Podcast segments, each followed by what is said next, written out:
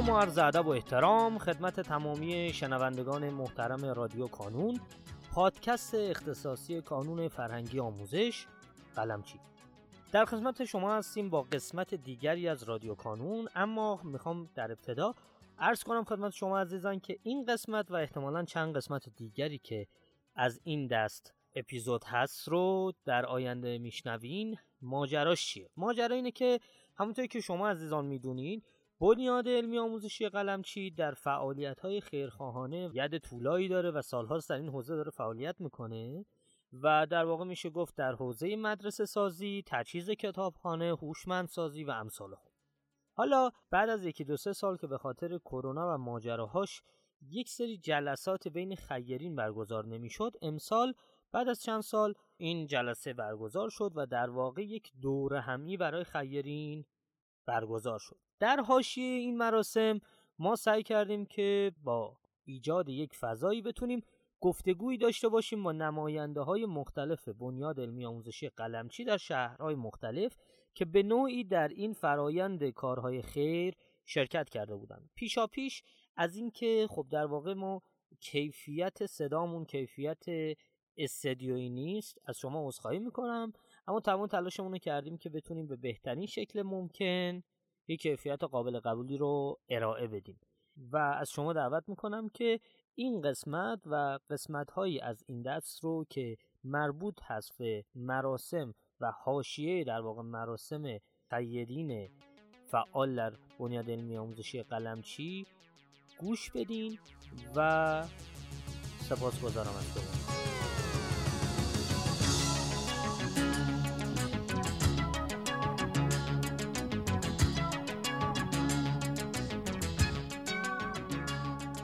خانم وفایان گرامی سلام عرض می‌کنم خدمت شما. تشکر می‌کنم که وقت گذاشتین و دعوت ما رو پذیرفتین و ارزم حضورتون که اگر سلامی دارین خدمت دوستان بفرمایید و ما کم کم ورود کنیم به موضوع گفتگومون. از شما چند سال دیگر بپرسیم درود و سپاس بر همکاران کانونی کانون فرهنگی آموزش که این فرصت رو مهیا کردن که ما یک چند دقیقه در خدمتشون باشیم و به سوالاشون پاسخ خیلی متشکرم. خانم وفایان گرامی لطف کنید به ما بگین که شما نماینده کدوم شهر هستین و چند ساله که دارین تو این نمایندگی فعالیت می‌کنین؟ من 24 ساله که تو این گروه فعالیت می‌کنم. و با عشق و علاقه هم کار می‌کنم. با وجودی که سنی از من گذشته و هفتاد و هشت سالمه ولی هنوزم دوست دارم که ادامه بدم. من نماینده حقوقی استان مازندران هستم قسمت دختران و نماینده آزمون ها در ساری هم هستم.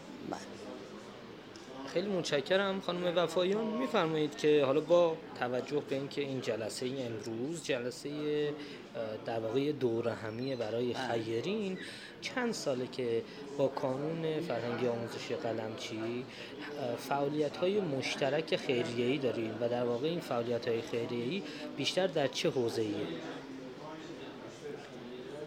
من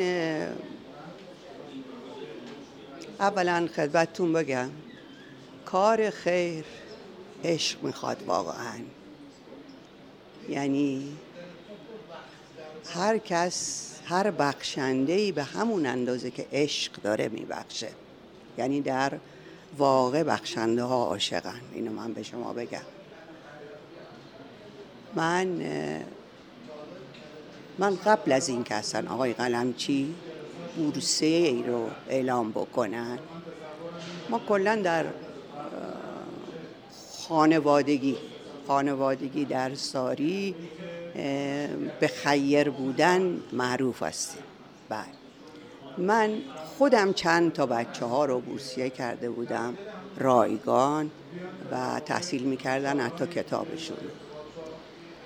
بعد که آقای قلمچی اعلان کردن و وقف کردن برای بچه های بورسیه که جای بسی تحسین داره که ما خب با خوشحالی تمام تعداده. خیلی بیشتری رو از بچه ها بورسیه کردیم و سال به سال هم که داریم ادامه میدیم این کار رو. و مسئله دانشگاه تهران هم همینطور که گفتم ما قبل از این که هستن دانشگاه تهران بخواد همچین کاری کنه ما تو بورسیهمون چند تا دانش آموز داشتیم می‌دونستیم اینا واقعا توان حتی قبولی دانشگاهشون هم ندارن که بخوان. مخارج بپردازن و بچههایی که دانشگاه خوب قبول می شدن دانشگاه مادر در تهران تقریبا کمک می‌کردیم مالی به اینا. خب بعد که پیش آمد گروهی که من با عشق و علاقه همینطور گفتم این کار عشق می‌خواد.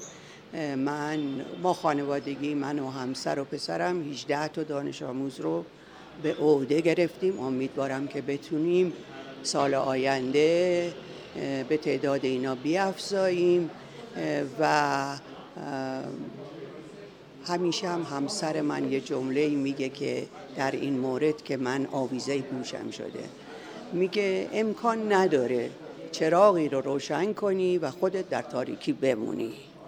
و حتی من میگم من در تاریکی هم بمونم همون که چراغی رو روشن می‌کنم برام لذت بخش.